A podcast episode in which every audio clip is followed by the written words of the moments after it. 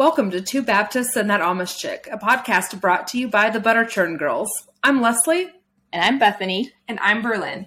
Join us for candid conversations about organized religion, the good, the bad, the ugly, and how we broke free from it while holding on to our faith in God. In these candid conversations, you can expect to laugh, to relate, occasionally cry, and definitely hear a few cuss words. Be sure to subscribe to the podcast on YouTube or your favorite podcast platform and follow at the Butter Churn Girls on all socials. Now for this week's episode. Hey guys, welcome to our first bonus episode of Two Baptists and That Amish Chick. Today we are going to cover Jinger Duggar Vuolo. I think, did I say her last name? I don't know. I think that's how you say it. I was like, panic just came over me. So I was like, I don't know if I said it right. But we are here to cover her. I think she'll have grace for us. I hope so. But we're here to talk about her new book, Becoming Free Indeed. This is an amazing story. If you know anything about the Duggars and their show, 19 Kids and Counting, all the documentaries on TLC, all the things, maybe you know a little bit of their story. I think to some degree, like I've related to some of the stuff they believed, and others I was like, whoa, you know, just kind of like I didn't have context for it, but actually hearing the background of it and her story has been absolutely amazing. And hearing her tell her story of her chosen word is disentangling. And that's what we have actually been calling deconstruction. And she actually goes into the definition of why she doesn't call it deconstruction. But our word for deconstruction and her word disentangling are the same. Yeah. Like it's very similar. And so I do want to give her definition. What were you going to say? I was going to say our definition for deconstruction, because a lot of people have different definitions for the same word. And sometimes you don't realize it until you hear somebody's definition. You're like, oh, no, that's not how I mean it. Or, oh yeah, that's exactly how I mean it. And so that was really cool. Yeah. Yeah. So I love this quote. So I'm going to actually read this from her book. I'm not deconstructing my faith. Deconstruction is a popular word in Christian circles today. It represents a movement of young people who grew up in Christian homes, but in adulthood have decided much, if not all, of what they were taught as children is not for them.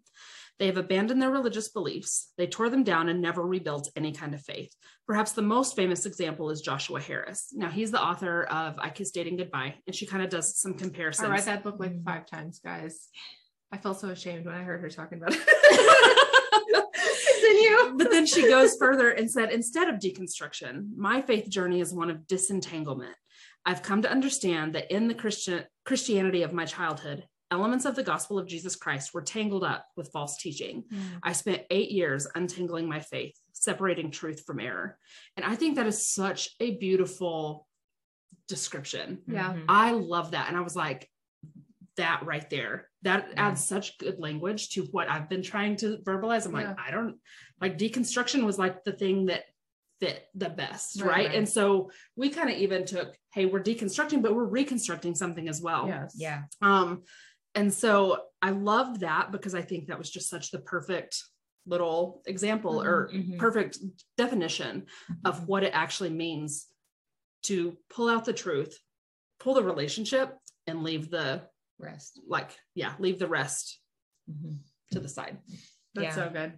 Yeah. It's like, it's so, and I was telling them this morning before we started recording, I was like, you know, it's crazy to me how much her journey reminds me of my own, of things that I was taught in the Amish culture. I'm like, we were taught a lot of the same things, but in different ways and to different degrees of like strictness or, you know, you got to follow, you know, strictness and conformity. And then you guys are like, well, yeah, the Baptists are the same way. Yeah. Like I resonate with that a lot because it's the same thing, but it's different levels, right? Like she talks about in the book, like she tells a story about how, you know, if a girl goes to wearing pants and then she ended up like, she went on this journey where she ended up pregnant and a single mom, right?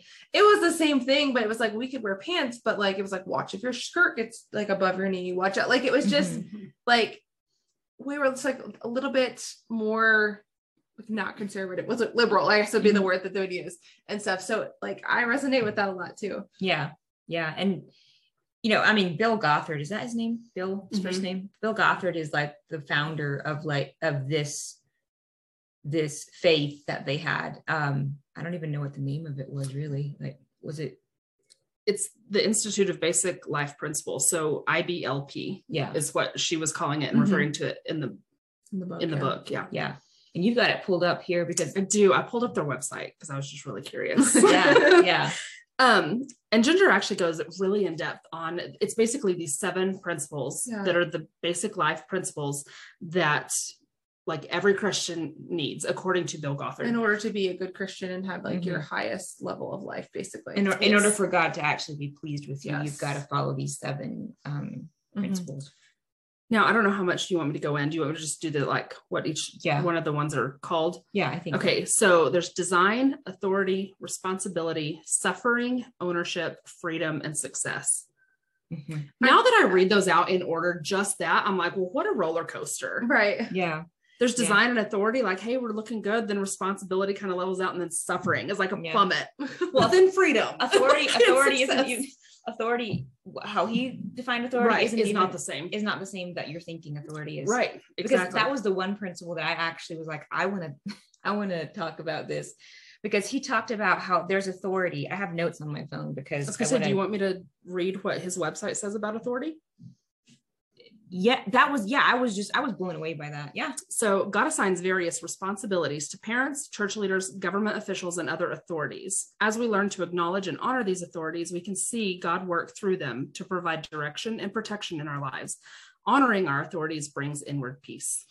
So when I heard, it just made my skin crawl, because this is what I was taught also in the Amish culture. It was never 7 principles, but it's so interesting to me that he taught that the umbrella of authority was the absolute. It was the highest one of all of these 7 principles. And it was the one that like is the most important. How interesting that he made that the most important. Do you think there's a correlation between that and then being able to tell people exactly what to do because you're supposed to listen to your authority? Yeah, the fact he's top dog and gets into that. Yeah, interesting. The fact that he says that the authority principle is the highest, and if you don't do it, you step out of an umbrella of protection, and then the devil can just rain down all kinds of awful things on you. You know, if things go wrong in your life, if you've, you know, if accidents happen, if a family, it's because you're out of the umbrella of your authority. Like, where did you mess up? You better get under your authority again. And I'm like, way to condition people. That is such a brilliant plan, to condition people to be scared out of their minds, to leave any kind of authority or question it or even think for themselves, so that you can tell them exactly how they need to live their lives and what they need to do in order to have a life that God will actually listen to them. I was like, that is a very good, very brilliant way to form a following in a cult, and like, make sure that people do what you tell them to, because she even mentions that at the very end of the book, where she's like saying that he actually had something on his website that he put out that was like, here's the ways that you can, like, young people can end up in a cult. And then she was like, wait a minute, that's what you did with me. Like, that's what you did with us. That's how it was. Like, I just have to honor the fact that how freaking bold she was at this book. Like, we're already in deep talking about like the topics in it, but I'm like, I had honored how bold she was and the things she said. 'Cause there's, like, reading it, I did not expect her to call people out straight up like that. I didn't expect her to be like, here's what's wrong.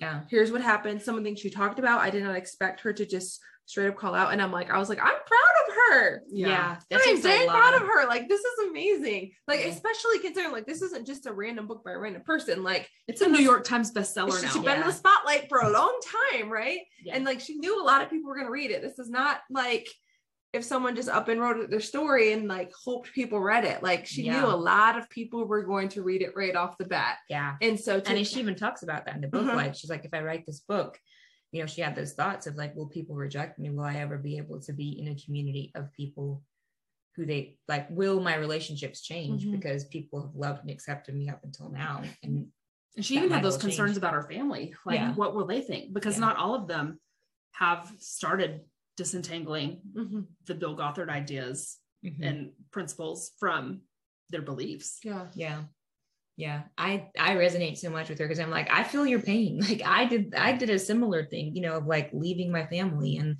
leaving all those things, and knowing that if I make this choice, there's probably going to be repercussions from the people that I thought loved me or, you know, I know loved me or I thought were my friends, and I don't know if we're going to be friends anymore. Like, just that battle in your mind of like, it's a big decision, you know? I think there's so much bravery behind it too. And I think it's something that needs to be talked about, that it's like, you're going to be okay. Cause there's even people that are like, I have this one belief that's slightly different than my parents or my family members. Mm-hmm. And people are like, I'm scared to even just mention that one thing. Mm-hmm. But like, there's so much freedom that comes from it. There's so much freedom behind. Yeah. Like disentangling, right? Yeah. Of going through those things and breaking them down. Yeah, absolutely. What is something you guys had from the book that like, let me scroll through my notes. So I think it's really funny that the title of the book actually comes from like a website about her family, called Free Jinger. It was something that started towards the beginning of their time on TLC. And, basically it's like this book was prophesied for her. That's exactly what I wrote down. I said, I love that the Jinger is Free Indeed t-shirt that she got was literally prophecy for what happened. I said, I love that. And I was like, and I almost wonder, I'm like, do those people even believe in like the prophet, right? In prophecy, like, and probably not how we believe it. Right. Like, I just thought that was so funny. I was like, they prophesied that. And I thought the same thing when I was listening to it. I was like, oh my goodness, her book was being like prophesied to her before she even, or her journey, you know, before she even got to it. So yeah. So I thought that was funny. That was a little tidbit I wanted to add in there. That's so awesome. I loved how she dove into she talked about judgment and how she found herself, I don't know if she used the exact words, but she basically kind of gave an explanation of like, she realized how judgmental she had been. Cause that's something I've realized about myself. I look back, y'all guys, Facebook memories tells you what a crappy person you were. It is so true. It's horrifying. Yeah. It's like, I go through it all the time. I'm like, I always hope that every year I go through my memories and go, oh, gross. I'm glad I've grown. Like if I look back from, delete. If I look back from 10 years from now and go, it's still true. I'm like, probably need to look at growing a little bit more, Berlin. Right. Oh, well, yeah, that's fair. But like, I found that so true too. Cause I'm like, I look back and I'm like, I was a judgmental jerk and it was all out of quote unquote love. Right. I'm going to love you. It's just, I'm like, and that wasn't love. I have this like thing for my life where I say like, if it doesn't feel like love, it's not love. Yeah. Because even calling someone out, if you're calling someone out of love, it's going to feel like calling someone up. Right. Because I know that happens. Yeah. That happens a lot in the Christian realm. Yeah. I was going to say like, clarify what you mean by calling up. Cause some people might not know like what's calling out versus calling up. Yeah. I mean, like if someone's, a lot of people use the scripture in the Bible that talks about like bringing, basically coming together, and if someone's doing something wrong, approach them, right. Talk to them about it. It's not coming in, hey, we've been noticed that you've been sinning and you've been doing this thing and we think it's wrong. It's, hey, I really believe that there's like this greatness I see in you. And I believe that you can do this. Like, what's a good analogy for this to make it sound better? So I was like, it's not like an intervention, right? No. It's not sitting here going, hey, all these problems you have like needs to change. It's calling out. Hey, Bethany, you're great. Like you're like, this is who God created you to be. These are the great things that are already in you. Yeah. And when they can see the greatness that's in them without having to like fill a void, right? Like they shift from it. Yeah. Right. Yeah. It's like the example of, I've seen people do this with their kids where like their kid will tell a lie or they'll, hit another child and just for like really had no reason to do it. And it was just being mean, and, or acting mean, not being mean, acting mean. Yeah, true. And so like, the parent goes up to the child and is like, hey, like, why did you do that? That's not who you are. Do you remember who you are? You're really kind. And you always look out for the other, like even telling them who they are. Like if they're your child, the child is always looking out for the underdog, always rooting for the people, reminding them, hey, this is who you are. Like, what made you act out of character? Cause that's not who you are. And I don't understand, like, help me understand why you did that. It makes the child like, oh yeah, that isn't who I am. Well, dang, like what made me act, and it pulls that child up instead of having them be like, oh wow, I'm a piece of shit. And I acted, it was like, hey, you're not being who you were made to be. We're not focusing on the action. We're focusing on restoring who you are mm-hmm. and the being of who you are, and your actions will follow that. They were just out of being for a minute, you know, like they defaulted, or not defaulted. They like lost sight of who they were. And so they started acting out of character. And so mm-hmm. I like that analogy for like calling up or yeah. Yes. That's a good analogy.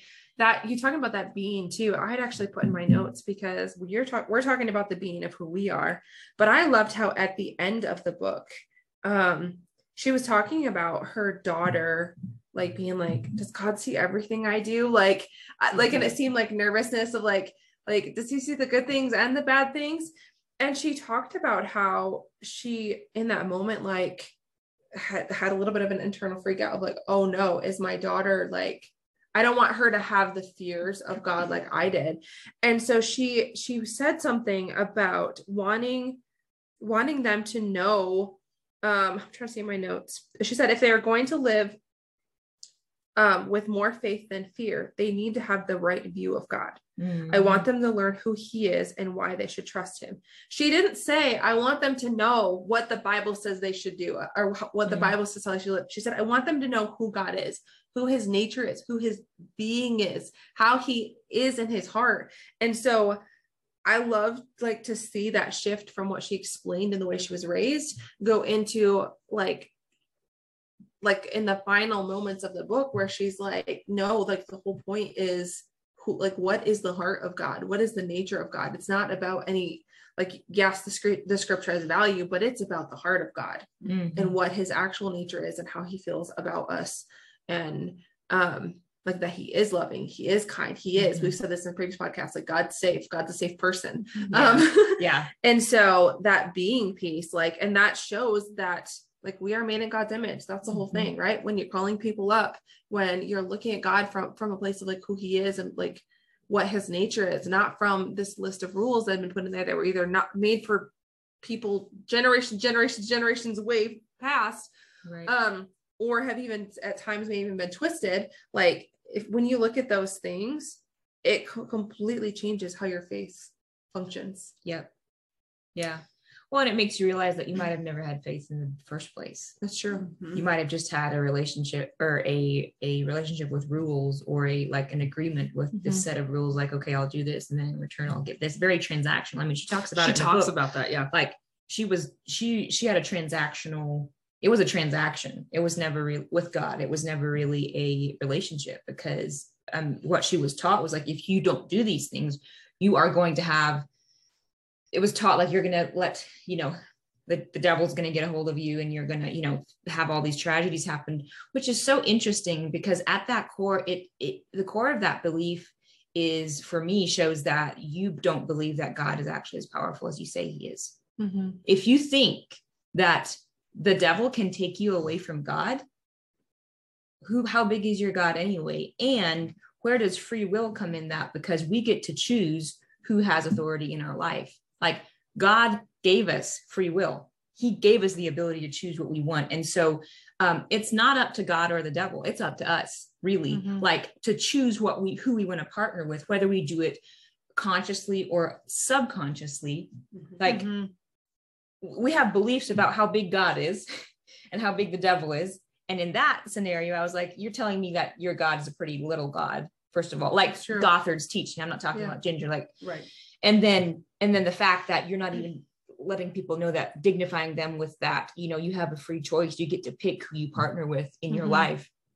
Like those in the core of that belief shows a defect in those two beliefs and not having them there. There's like a lack of free will and a lack of like God's actually as big as you say he is. Mm-hmm. That ties into the note I made that we were talking about beforehand before we started recording about generational curses, because she talked about that in there. Yeah. And that was interesting because when I was listening to the audiobook, my husband and I had just been talking about that like a few days prior about how it does do that. It takes away your free will and it takes away your self-control mm-hmm. of thinking, oh my gosh, if I listen to rock music, I'm going to end up in sex, drugs, and rock and roll. If I drink alcohol, like I'm going to end up an alcoholic. And like, these are things I've actually processed. Like I come from both sides of my family have had many, many alcoholics, right? Many, mm-hmm. many, many. And so like those are things I processed and thought about for myself in the past, right? Is like that idea of generational curses and stuff. But it's interesting. I'm like, even when we go back to that scripture, it's not, it's talking about the opportunity you have to break things away, the opportunity you have to be the person who makes the change going forward for future generations. It's not about, hey, you might get stuck in this bondage because your family had this struggle. It's, hey, you get to be the person to break it off if you want to. Yeah. Like you don't have to, but you can't. It doesn't even if you decide, don't decide to be the person to break it off, it doesn't even mean that you're going to be stuck in it. It's not like decide to be the breaker or be the one in this curse per se. It's like, you just get, it's an opportunity that God's like, you get to do this. Do you want to do it? Like, it's up to you. If not, we'll do it the next generation, but it's up to you. Do you want to do it? And so like that self-control piece coming in and that having free will, like it ties into that piece that I had highlighted in my notes. Yeah. And that thing is not ever offered just once, right? Right. Yeah. That choice of freedom for you and your family, like that's always on the table. God's not going to go, do you want it? Oh, too late. You know, God's not like, I think the set of rules makes God petty and a man powerful. And that's good. So like God isn't petty. He's not going to dangle a carrot, like manipulation. He's not going to do that. Yeah. But when you hear one teacher who receives a word from the Lord and is the only one that can interpret it and interpret the scriptures. That's your first sign that it's not healthy. Get out. Like when you have that, and you're just dependent, your relationship with God is dependent on one man hearing something and telling you how and what to do. Like you're in a pickle, my friend. Like, or even if it's a group of them. Cause like the way I was raised, like the way I grew up is like, you had a group of, you have like a couple pastors, but then you also have like the deacons and stuff. And they were like all the ones who got together, even if it's a group of like people, you should be able to go to a 5-year-old and be like, hey, you probably have a truth about God that I might've missed that you might've figured out. Cause God shows the little children some things that the adults aren't willing to like open up their imaginations. They're too stuck in their ways to hear it. Yeah. Have you ever seen that show on Netflix, Lock and Key? Yes. So, you know, how the adults lose their ability to see magic when they reach 18 and above, like it's like as they become adults, they become less and less sensitive to the supernatural. When I saw that, when they were talking about that on the show, I was like, oh my gosh, if that isn't a clear description of how we get trained out of our natural ability to see the supernatural, to engage with God, to like be more supernatural than natural, because that's how God made us. He made us in his image. Like we're made to be a spirit first being, right? Living from our spirit first.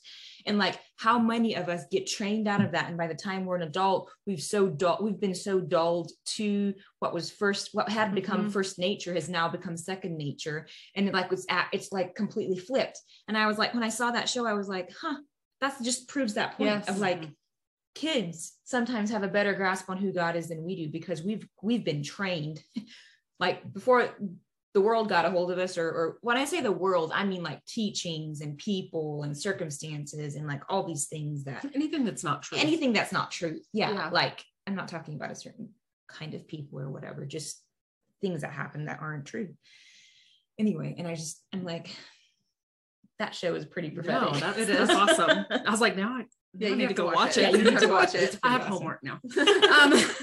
No, but one thing I like that she talked about, she was like, life became like deposits and withdrawals. I knew exactly what I had to deposit to get the life I wanted. It was like a recipe book. I put the right things in and I will be blessed.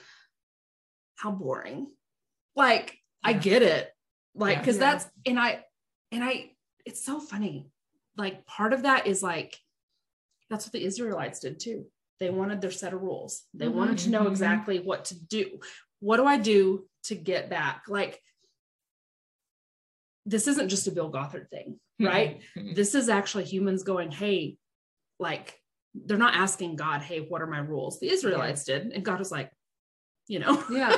Anyway, but like, of course I like rules because it makes it like, some things make it simple, but God isn't so set in stone, right? Like he's not the golden calf. He's not made of like, he's not made in stone. He's, I don't want to say God's changing, but like he doesn't always do things the right or the right way, the same way. We think it's the right way, right? We don't, like, he doesn't always do things the same exact way every single time. Well, because of this very reason, like, he doesn't want it to be a stringent set of rules where we can operate like robots. He wants us to operate like humans. Yeah. Mm-hmm. Well, and the thing, like, even just when she talked about in the book, how like her always having, you know, this recipe book where you put certain things in, and you get the result, you know, what you're going to get out, you know, it actually severely undermined and like thwarted her ability to make decisions for herself and like to think for herself, just overall in general. Like in the book, she talks about it. And that very thing of when you treat it like, okay, I put this in and I get this out. I know exactly like the rules. It stunts you as a human and the God-given potential that's in you to be able to make decisions, to use the mind that he put inside of you. Like, you have the mind of Christ, you have the Google of heaven inside your head. Like, it teaches you to dumb yourself down. You dumb yourself down as a person when you're taught that, because you're never taught to develop that mind inside of you, that thinking for yourself ability, that, you know what, I hear God just as well as anybody else does, so let me ask him what he's telling me and believe. Like, it stunts your faith, and you become this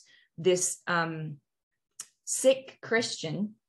And what I mean by sick is like, you become an unhealthy, like, you're sick, like there's you're not healthy, and you'll never reach your potential, because God bases everything off of relationship. And so that's why things change. He doesn't change necessarily. We change in our awareness of who he is. And like, he has so many different aspects, and like, we'll never be able to figure him out. So it feels like he's changing, because he's just so infinite. Like, it's just, he's never ending. And so it just feels like he's always changing. Right. When in reality, we're changing because we're catching up to the fact of what he's always been. And he does things differently with Leslie and Berlin than he does with me, because we are all wired individually, uniquely, differently. And he can't talk to me the way he talks to Berlin. Yeah. And like, he can't talk to me the way he talks to Leslie, but he can't talk to them the way he talks to me, because I'm different. Like, he made me that way. It's not that I like, he made me to be communicated to a certain way, because because he's infinite and vast. And so has so many different aspects to him. We are those different aspects. Like, we represent him, like the whole world represents God, because there's literally no one like each other. And it represents that reflection of, he is not just one thing. He's many different aspects in one person being. That's exactly what I was going to say when you were saying that too, like of her, quieting herself down, is that if we're made in the image of God, I believe like we're not all the same, right? Like, we aren't like robots. So I feel like we all have an aspect of God that like, I have an aspect of God Bethany doesn't have, Bethany Smith Leslie doesn't have. So when you are quieting down and not speaking up and not giving your opinion and your thoughts on those things, it's a piece of God that's being shut down. So in a way, I'm like, Bill Gothard kind of trained all these pieces of God to be shut down. Yeah. In order to do what he wanted them to do. Yeah. And so it's like, we're like, the earth is craving for for more of these people to be free. Yeah. And for more of us all, I'm not saying that like we're even completely free, because I know we're like the three of us are breaking things off still, you know, we're still unlearning things that we're like, that's not quite right. And I'm apparently still believing that, because I'm still acting out in that way sometimes. Yeah. But like the world, I feel like is yearning for the fullness of all of us to come out in who we are, because that's like, scripture even talks about like the world yearning for God. Part of it's us showing up as ourselves, showing up with our opinions, with our thoughts, and like always doing it with kindness and stuff. But like, it is yearning for us to be our full selves. Yeah. Yeah. Completely. Yeah. Because we represent him when we show up fully the way he made us. Yeah. It's good. Let's see what Leslie. Well, I was like, there was something else in my notes. Leslie's notes are so organized, and we were jumping all over on hers. What's happening? I know, we're like just dancing on your notes. It works. She's like up and down scrolling. Well, I was like, it's flowing in conversation, so that's fine. We're not reading her book. We're summarizing. I actually have something. Go ahead. So the whole parents' authority is absolute in the book. Oh, yeah, that was interesting. Like, to the point that Gothard teaches this, that even to the even to making decisions of who you're going to marry. And after you're married, you still have to listen to your parents and your grandparents. Like, your grandparents are the authority until they die. They never, Gothard taught that they never ever lose their authority in your life of telling you what to do. Like, you always have to make sure, and they get to basically tell their grandchildren what they're, like, parent their grandchildren, parent their great grandchildren. Like, they are the ultimate, like, their parent, the kids' parents aren't the ultimate authority. Their grandparents are, or their great grandparents, whoever has lived the longest, essentially. And like, how undermining of a family unit is that?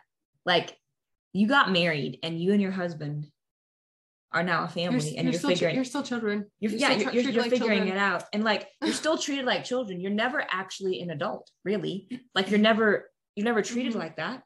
And then, like, how much does that, all I can think of is like, that stunts people so much. It literally just like chops off their legs. So I actually made a note, and it actually fits in with this, and that goes under the umbrella, right? It is the umbrella of authority. And I feel like it's so, like, it's the idea of, you need a covering, who's your covering? Yeah. Right. Yeah. Like, I think in a lot of church circles, we hear that, right? Maybe you've heard that before. Like, hey, well, who's your covering? Yeah. Like, to come out and do this podcast, somebody might like, hey, who's your covering? Holy Spirit. Yeah. That's who our covering is. Yeah. Like, we cannot be under somebody's authority and do what God needs us to do, because we're out from, like, I don't want to say we're out from under God's authority, but we're putting precedence on some person. Yeah. Yeah. And instead of like having a covering, which is limiting and keeping us down. Yeah. What would it look like? And we've got a friend who actually talks about this. Like, what would it look like if we had a foundation that we can launch from? Yeah. How vastly different would that look like? And how would that look like in the families, right? Yeah. If grandparents are like, hey, you go raise your kids, go do more, go do greater. Like, what would that look like? And parents calling out, hey, let's figure it out together. Like, let's learn. We don't have to like subject to all these rules. Like, there's different, there's like fuzz chasing my face. I'm sorry. I was like, I don't want to breathe it in and choke. But like, how vastly different would the families look like? I'm like, how vastly different would the world be and the church be? Well, and the Bible never even talks about having a covering. Right.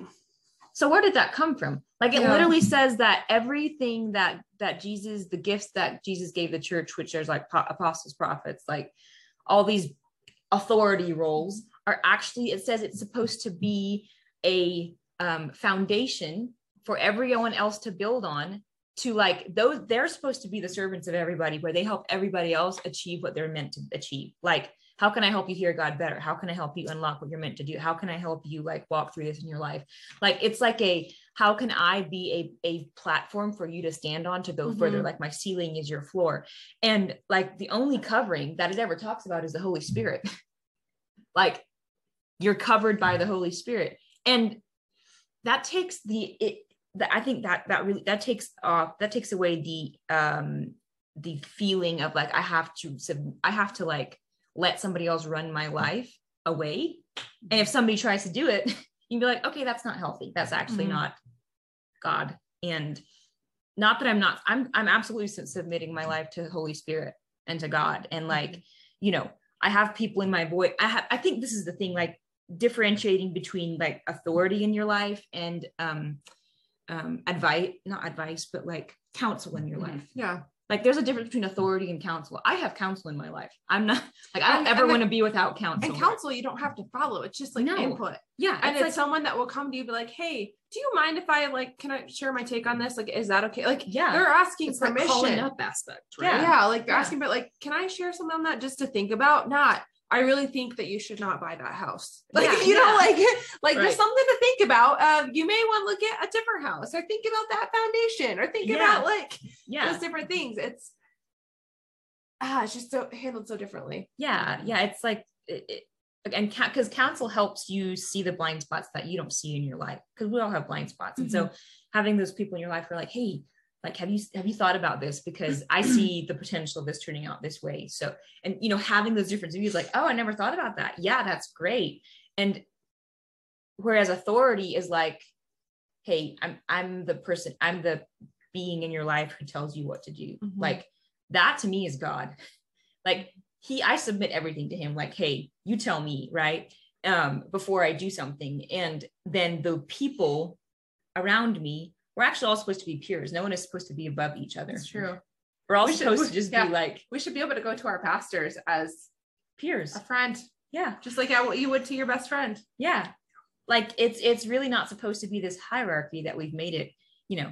And it's so evident in Ginger's book too, that she experienced the trauma or the really negative side effects of being submitted to, like, all, you know, authority that has the say in everything, like people, you know, that just tell you how to live. And that even went into her marriage. Was that where you were about to go? No, I was just going to make a comment. I'm like, isn't that the way they describe it, of these different layers? Isn't that what we call a pyramid scheme? I'm just saying, like, the true pyramid scheme right here. Like, you're someone at the top, and then there's a few more people, and there's a few more people, and then everyone at the bottom doesn't really get a lot of structured. Yeah. Wow. And you can't know everything that the people at the top do. Like, they're only the special learning is reserved for those people. How? Wow, that just sounds gross. But I do want to talk about, like, the submitting to, like, the authority. And she was even submitting to her husband Jeremy, and to all with and he's like, stop it. He's like, yeah. And so he finally was like, you can have opinions. Like, hey, you don't have to just encourage me. Like, I did awful during this game. Like, you can actually, you don't have to encourage me. You can, like, he was enjoy the fact that you won. Yeah. He's like, you beat me. I was not good. What are you talking about? But she, like, didn't have an opinion on anything. Mm-hmm. She didn't talk about. And this is what she shared. Yeah, she shared this. These are her words, not us. Like, talking about how, like, when it came to the color of curtains, she's like, whatever you think, or what do you want to eat? Where do you want to go for holidays? All these different aspects. It was like, whatever you want. She felt the sole responsibility of the success of her marriage and her husband staying faithful.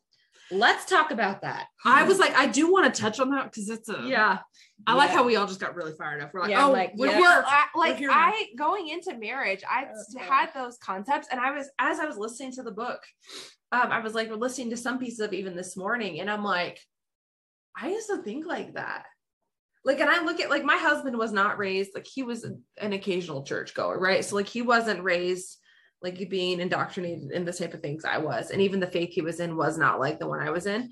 And so I look back at the times where I took responsibility for our marriage and keeping together. And, like, I thought I had it in my mind, the things that I had to do for our marriage to succeed in the way that, you know, the Christian realm or the realm that I was in taught it. And how much responsibility I took on myself. And, like, it's like, so as you grow out of that, you tend to forget. And then you hear someone explain it and you're like, oh my gosh. Yeah. Well, that's so good, because I think we should tell the people, if you haven't read the book yet, the listener, what Gothard taught especially women about marriage. I think that will help everybody understand why she was at the point she was at. Well, in chapter, I took note of this because it was chapter 8, about 15 minutes in. I literally just listened to that chapter, so it's fresh in my mind. So she gave this example of, hey, guys, read the book, listen to the book, whichever is your, I'm a listener, so I listened, which is great because she reads it too. So it's so cool to hear her voice saying it. Like, it's such a powerful thing to hear her speaking it out. Mm-hmm. Like, it's one thing to write it down, but to, like, speak that out, like, you're shaking the earth here with Jinger. But she told this story of, like, this, you know, pretend story, but it happens over and over again. And the way she explained it, like, this is totally what I expected for my life, right?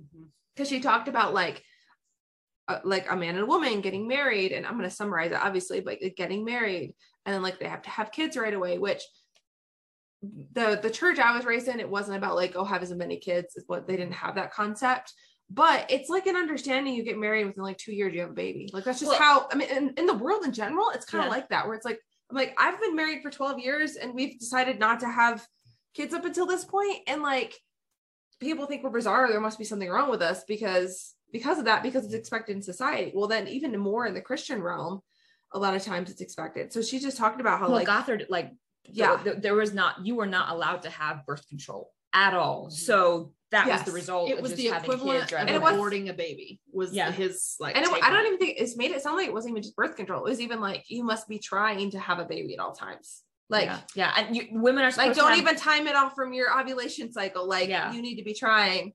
Yeah. He said like as many kids as possible, physically possible, even if it puts the woman in danger. If she's physically, if the doctor's like, you should not have any more kids, disregard that. You're not supposed to, because women are supposed to have kids. It does not matter. Given you that baby. Yeah. If he wasn't like, going to cover.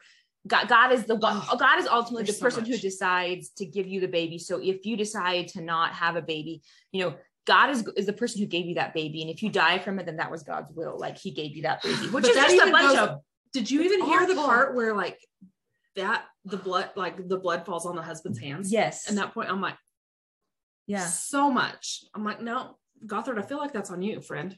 We kind of took your story away. Sorry. From yeah, we did. Go ahead. Oh, but sorry. I mean, yeah, she like just, she was telling about like, it, like this was just such a realization to me, because I'm like, I realized that like when I first got married, this is how I thought, right? Like how you should get married and then you immediately have kids. And then it's like have more kids. And the big part that stuck out to me is the responsibility of making sure that your kids act perfect. Your house is perfect, making sure, cause that was a part I carried, like now I have a kid, but it was my house had to be perfect. Then for me, like I was allowed to have a job, right? Like I had a business. So like my business, I needed to run perfectly. And then it was also this aspect of like, you need to look perfect. And if not, your husband may cheat on you and then it's going to be your fault. Yeah. And like that was your responsibility. That was massive, because I saw that happen in my family. I saw a few, like 2 weeks before I got married, I found out all about all my dad's affairs and stuff. And so like, I watched that perfect looking family completely crumble over this. And of course, whose fault is it? It's always a woman's fault, right? Yeah, like that's the way it is. And so hearing that story, I was just like, I literally am in my office listening to it and I'm like working and I'm like, oh my gosh. And my husband walked in, he's like, what? I'm like, listen to this. And as he's listening, he's like, what? Yeah. Like, yeah. I was like, it's 2 minutes, listen to it. And he's like, oh, like, like the fact that was existed. I'm like, I used to think like that. He's like, you did? And I'm like, yes, like not 100%, right? Like I was allowed to have a job. It wasn't about having as many kids as possible, but like the other things, the responsibility of like keeping the marriage and making sure your body looked perfect and like having everything perfect together, or you may lose your husband and it's going to be your fault. And like you're responsible for your husband lusting. Like that was something that she talked about, like that whole story, you know, like it's on the woman. Like she can never say no. She can never, even if she's hormonally out of whack and just having a really hard day, she cannot say no, because if she says no and her husband goes and cheats on her, that's her problem. That's her fault, because she said no. And I just wanted to throw something through my window when I heard that. I was like, this is so incredibly demeaning to a woman. And it puts like, it takes all of the responsibility off of the man. Like he has zero responsibility, but he has all the authority. Yeah. It's like authority, but no responsibility. How convenient for you. That sounds like a dictatorship. You know, that's usually how a dictator happens, is when they have all the authority, but zero responsibility. And like, it just infuriated me, because it was also like perpetuated that like, if even there were stories told, like Gothard, I guess, told women who were raped or sexually assaulted, that it was their fault. It was their fault because of things they wore, things they did. Like it was, instead of making the assaulter, the person who did the wrong, making them responsible for their actions, the victim was told how wrong they were, how much it was their fault. That's a really good recipe for somebody to go just kill themselves. Yeah. Like, what kind of sick person do you have to be to have that kind of view on life? I'm just, I can't fathom that. Like, yeah. But you know, the crazy thing is I used to live in a culture that perpetuated that. Like it's crazy how tangled up you can get in those mindsets and not even realize that what you're believing is so like way off the track of what the actual truth is. And I think that's what, like, you know, there's a scripture that talks about like there being scales over the eyes and stuff. Mm-hmm. And when those things were mentioned in the book, that's what I kept thinking of, is that when you are in that world and that's all you've been told, there's literally like this layer over your eyes of like, you can't see, like there's a justification behind it and it makes sense in your mind. Mm-hmm. And once you're out of it, like, you're like, oh my, like, you're like, oh my gosh, how did I believe that? But it truly is like, I mean, if we just go on like the scientific level, like it's a wiring of the brain. It is a manipulation. It is creating something in a person in order to have control over them. And maybe like, maybe that's not their thoughts, right? Like maybe someone's listening to this and like, oh my gosh, I taught my kids some things. We don't think you were an evil person that was like, I'm going to make my kid like indoctrinate them into this thing that is evil. Like, because usually it's been passed down, you know, over and over again, but it is just, it's so interesting to just look at it that way and see that like, it's hard to explain it to someone who's in it and for them to see it. Yeah. Unless they have an encounter, which is what Jinger talks about in there. Which did you have something to comment on this? Or am I about to switch gears too soon? No, go ahead. I found it interesting. We're just jumping all around in the book, but I found it interesting too, is that you have to have an experience or an encounter in order to actually look away from that. I love the fact that her going on trips with her sister and her future brother-in-law. And like, they had this super conservative rule of like, someone has to be with them at all times when they're dating, Yeah. Well, they courting. I'm sorry. Courting. It's the same thing. But like they had to have someone with them. So she went with her sister and that's how she started to change her mindset, is hearing them have conversations. So she had an encounter. She had like these experiences because her future brother-in-law wasn't Doug, like he wasn't raised in the same. Yes. So he had very different views. And so she got to hear those conversations. Yeah. And so she got to experience people who didn't have the same views and realize, oh, they're not hellions. Like they're not, you know, sex, drug, rock and roll, and 5 kids by 5 women. Like it's not, that's not what's going to happen. Right. And that broke as a joke. Like they're like living good lives and they're good people and they just wear pants and they like have a slightly different beliefs, you know, these things. And so it was cool to see that like she had these encounters and she had these experiences, and that's something for us to keep in mind too. And I have to remind myself this too, where it's like some of the people that, you know, maybe were from the church I grew up in or the faith I grew up in that get angry about what I believe, I have to remind myself they have been so tight in their circle. They have not had the opportunity to go out on that courting trip and have an experience or have an encounter with God in a different way. They've had been limited to one experience and been told everything else is bad and evil. And so they push it away so much that they haven't had the opportunity to see like that there's people out there that are good and that are Christians and that love God and stuff that are outside of their circle. Yeah. And one of the things she references in that part of the story is how she heard Ben actually not just pull one verse out of context. He would quote pieces of scripture, right? Like not just one verse, but he would go in like the whole text and like for context. And she said, basically she was like, this is one of the things that Gothard did. He would pull a verse that fit his narrative. And she called it proof texting and making a point, taking scripture out of context to support his point.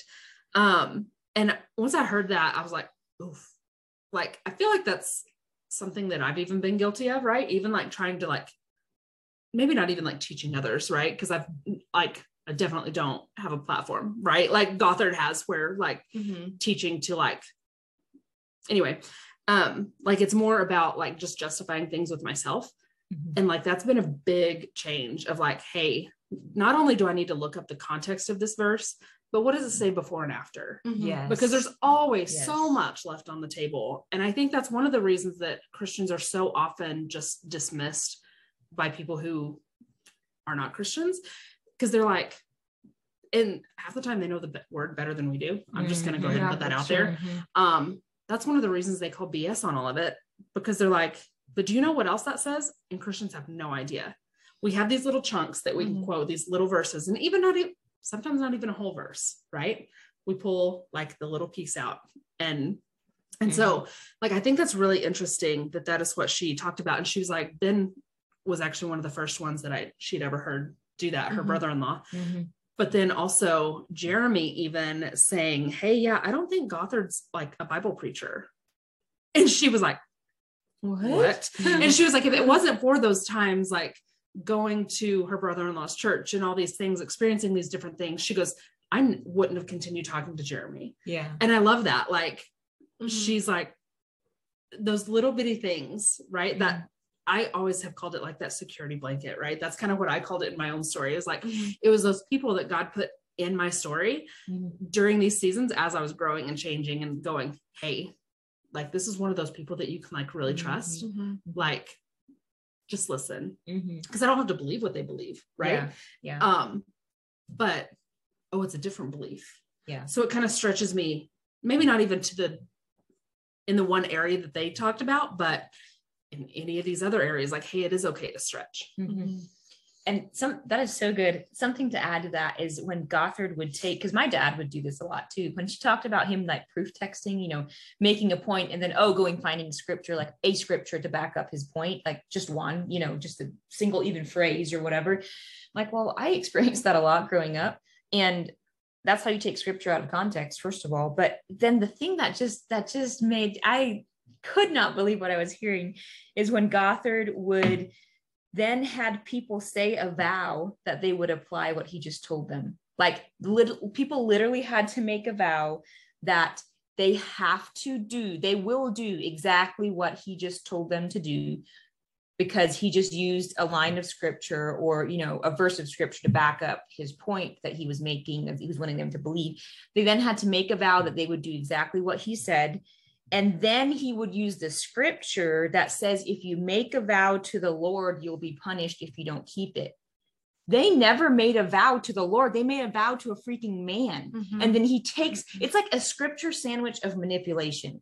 Like, can we make that into a t-shirt? Yeah. Scripture sandwich of manipulation. It's like he uses a line to drive his point home, so people are scared and like, oh, it's in scripture. Okay, you're going to make a vow that you're going to do this. Oh, okay. And now if you don't do the vow, this is the scripture that says you're going to get, you know, killed or your house taken from you or bad things are going to happen to you if you don't keep this vow that you made to the Lord. You didn't make it to the Lord. You never made, like, you made it to a man. Like, what kind of tomfoolery and like, I'm like, my vocabulary fails me right now to adequately express the indignation that like comes up in me when I heard that. I was like, of all the things in the world, just the blatant manipulation, I just couldn't believe it. That goes right along with that proof texting. Like, what the heck? Yeah. That's crazy. Oh man. So do y'all have a lot more? I was trying to think a way to summarize kind of my thoughts. So can I ask y'all one question? Yeah. So she said something about a young Jinger would have never thought she'd say that Gothard was a dangerous teacher. So what would you say to Jinger, like whether it's like now or when she was a teen, like, is there anything that you would say to her? I'm proud of her. I know. I was like, I threw y'all. Like, I'm proud of her. I'm so proud of her, because like, I know it's hard even just where I am. Like, I've sat there with my grandpa, like, who's very, very elderly. Right. And he's asking me questions about what I believe. And I'm like, I wanted to say what makes him feel good. And he's genuinely concerned. Yeah. And he's genuinely concerned for me. Right. And I'm like, oh, I don't know how to answer this question. And I'm like, yeah, basically. Right. Like, it can be hard because you don't want to hurt your family, right? You don't want them to be upset. You want them to trust you in what you're doing. And so I think it's brave of her. I'm proud of her for doing it, especially since not only was it going to be in the spotlight in a book, but she's already in the spotlight. And so it was a massive step out. And surely she's probably getting flack from people that were in the faith she was in. She's getting flack probably that she hasn't gone far enough in her faith. And there's some of the things she still believes. I mean, there was even things I listened to where I was like, well, the things she believes now, I still don't, like, I believe there's a little bit more freedom she can be had in there. But she also, the book says becoming, becoming, right? Like maybe she has more freedom. She's action. Like, I'm still journeying. She's not there. Yeah. Right. But we're all on the journey, to be honest. Yeah, but I'm like, we're all on the journey. And so I'm sure like there's still flack she can get from any direction of things, right? I'll pop open my newsfeed and see things criticizing her right here. And I'm like, tabloids are lame, like, you know? And so I'm so proud of her for doing that. And so I'm just like, keep using your voice, right? Like we're here with three girls in Amarillo that are, or three women that are like doing a podcast, hoping that we reach the people that have completely deconstructed all faith, right? Like that's our goal, is to deconstruct, get to those people who have like, and other people are going to listen too, of course, right. But we have had a lot of encounters with people that have been like, I don't want anything to do with God because I've been through things like this. And so we want like people to see like, there's a, I don't want to say in between, but there's another way to, choice. Yeah. There's a way to disentangle and still keep the good while leaving the bad. Like you don't have to throw everything away. And sometimes it takes a minute to find that good. Like sometimes you just have to scrap it all and then come back and be like, okay, I'm ready now to pull out the good. Yeah, that's good. So yeah, I'm proud of her. I'm super proud of her. I would say that I'm so, impressed with her ability to have the awareness that there's good and to like keep the good while letting go of all the rest, like that whole disentangling thing she talks about, like the amount of awareness you have to have and the amount of like, you're genuinely seeking the truth. You're not really looking to, you know, throw everything away. It shows her heart. Like Jinger has such a beautiful heart of like, she wants the truth. She wants to like, wants that. And for her to know the difference, like, okay, I can disentangle all the bad and leave that and just take the good and go with that. Right. And the way that she even honors her parents and her, like that takes so much growth and healing to realize that. And I just want to commend her for that. Like, that's such a big deal because you don't see a lot of people even deconstructing that way or, you know, disentangling or whatever, because we've used the word deconstruction, but what we mean by deconstruction is what she means by disentangling. And so she's an incredibly strong person who's come through a lot. Yeah. And I think it's so hard to honor where you're from when it's on such a big public platform. And especially when you have so drastically changed direction, that's not easy to do. And that's so honorable, and to do it with honor. Like we all mentioned, she honored her parents. And one of the parts that really stood out was she even honored her sisters, because they all wrote a book together. And she was like, I would change what Jinger said in that book. Like she never tore down what anybody else said. Like, and I think that's so honoring of like, hey, I understand we're not all on the same journey. And like, I think she did all of this with such honor and grace that like, I just kind of commend her for that, because it's not always easy. Right. And especially like when it comes to faith, because we can get so up in arms so easy, because it's like, we call our faith our foundation, but really like, do we actually stand on it? You know what I mean? And so like, whenever the umbrella starts to get holes and you start to get wet, you're like, what the heck? Like, what am I supposed to do? And to do it so publicly, like it's not easy. And so like, I just think it's so commendable, and I'm proud of her, and I honor her for like powering through, because writing a book's not easy. Like being a mom's not easy. Disentangling your faith's not easy. Like doing it living so, everyone is not living, easy. I'm living sure. so far from your family and doing it. Yeah. Like there's so many changes that she's gone through. That it's just really fascinating to see where she's now. Yeah. And I'm so like, honestly, I'm so excited. I'm like, I know there's another book or something coming. I was like, I can't wait for what's next. So I'm really excited to see what else she does and what she comes out with. Yeah. I'm excited. It'll be exciting. Well, if you guys haven't gotten her book, go get it. You can get it on Amazon. You can get it on Audible if you listen to it. I'm sure you can get it on any platform, like bookstores have it. Get yourself a copy of it, because it's amazing to hear somebody's journey, and it's a really good reminder of like the crazy things that can happen when people start making themselves more important than anything else in somebody else's life, you know? And so, yeah. All right, guys, if you have read the book already, or if you then go and get the book after this and then read it, leave us feedback and just kind of your take on it. We'd love to hear your thoughts on it too, and make this not just a conversation with the three of us, but a conversation with anyone who is listening. And make sure you like, subscribe, all the places. We're on YouTube as Two Baptists and That Amish Chick, and everywhere else as the Butter Churn Girls. Hi guys. See ya. See ya. I was like, I've noticed we're not like pausing quite long enough at the end. Yeah. Oh, okay. Because like to like catch it, I'm